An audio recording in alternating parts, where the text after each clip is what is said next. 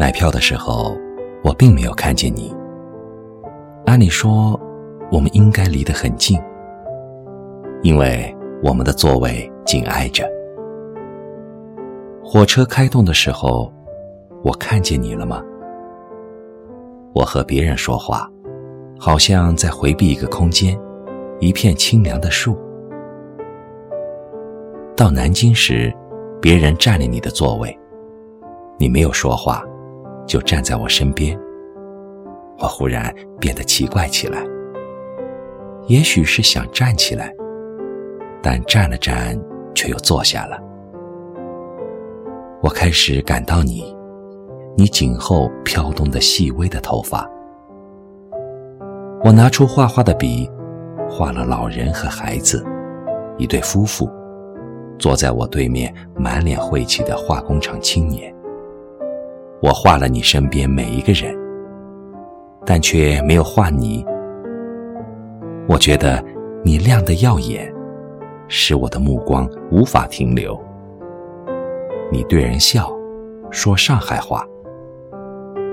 我感到你身边的人全是你的亲人，你的妹妹，你的姥姥或者哥哥，我弄不清楚。晚上，所有的人都睡了，你在我旁边没有睡。我们是怎么开始谈话的？我已经记不得了，只记得。你用清楚的北京话回答，眼睛又大又美，深深的像是梦幻的鱼群，鼻线和嘴角有一种金属的光辉。我不知道该说些什么，就给你念起诗来，又说起电影，又说起遥远的小时候的事儿。你看着我，回答我。每走一步都有回声。我完全忘记了刚刚几个小时之前，我们还很陌生，甚至连一个礼貌的招呼都不能打。现在却能听着你的声音，穿过薄薄的世界，走进你的声音，你的目光，走着却又不断回到此刻。我还在看你颈后最淡的头发。火车走着，进入早晨。太阳在海河上明晃晃升起来，我好像惊醒了。我站着，我知道此刻正在失去。再过一会儿，你将成为永生的幻觉。你还在笑，我对你愤怒起来。我知道，世界上有一个你活着，生长着。比我更真实。我掏出纸片写下我的住址。车到站了，你慢慢收拾行李。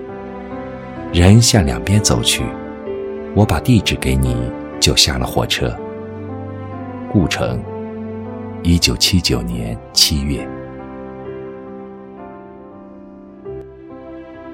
你是个怪人，照我爸爸的说法，也许是个骗子。你把地址塞在我手里，样子礼貌又满含怒气。为了能去找你，我想了好多理由。我沿着长长的长着白杨树的道路走，轻轻敲了你的门。开门的是你母亲，她好像已经知道了我，就那么注意的看我。你走出来，好像还没睡醒。黑钢笔直接放在口袋里。你不该同我谈哲学，因为衣服上的墨迹惹人发笑。我想提醒你，又发现别的口袋同样有许多墨水的颜色，才知道这是你的习惯。我给你留下地址。还挺傻的，告诉你我走的日子。离开那天，你去送我，我们什么都没说。我们知道，这是开始，而不是告别。你会给我写信吗？你说会的，写多少呢？你用手比了比，那厚度，至少等于两部长篇小说。小叶，一九七九年七月。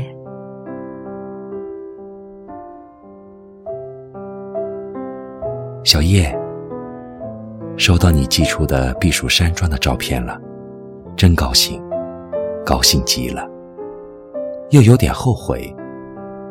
我为什么没跟你去承德呢？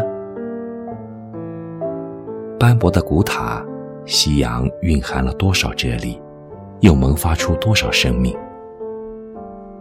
无穷无尽的鸟没入黄昏，好像纷乱的世界从此结束。只有大自然，沉寂的历史，自由的灵魂。太阳落山的时候，你的眼睛充满了光明，像你的名字，像辉煌的天穹。我在默默注视你，让一生都沐浴着光辉。我站在天国门口，多少感到一点恐惧。这是第一次，生活叫我谨慎，而热血却使我勇敢。我们在火车上相识，你妈妈会说我是坏人吗？顾城，一九七九年八月。顾城，今天我觉得精神特别好。现在可以告诉你，我病了，发高烧，昏昏沉沉好几天。今天我真的觉得我已经好了。这几天躺在床上，天天看，或者说是听你的信。也许，我真从你那带走了灵魂。它不时聚成你的样子，把你的诗送到我耳边。我好像一个住在海边的姑娘，听小石子儿在海水里唱歌。你的信让我看见了将来。多好！为什么我不能和你一起看看将来呢？我感到云从松树上升起来，你一步步走上台阶，你就在我身边。我相信这是命运。我们在一起的时候很短，而命运是漫长的。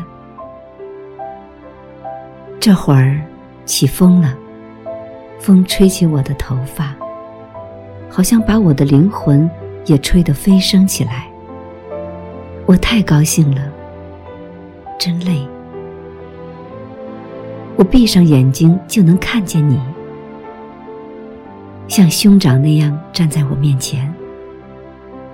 你礼貌地带着我走路，给我讲安徒生，讲法布尔的故事。讲路边的草怎么结出果子，瓢虫有多少斑点儿。你神气地走在路上，好像整个北方都属于你。也许，你还要回到你少年时放猪的地方，走被雨水冲坏的路。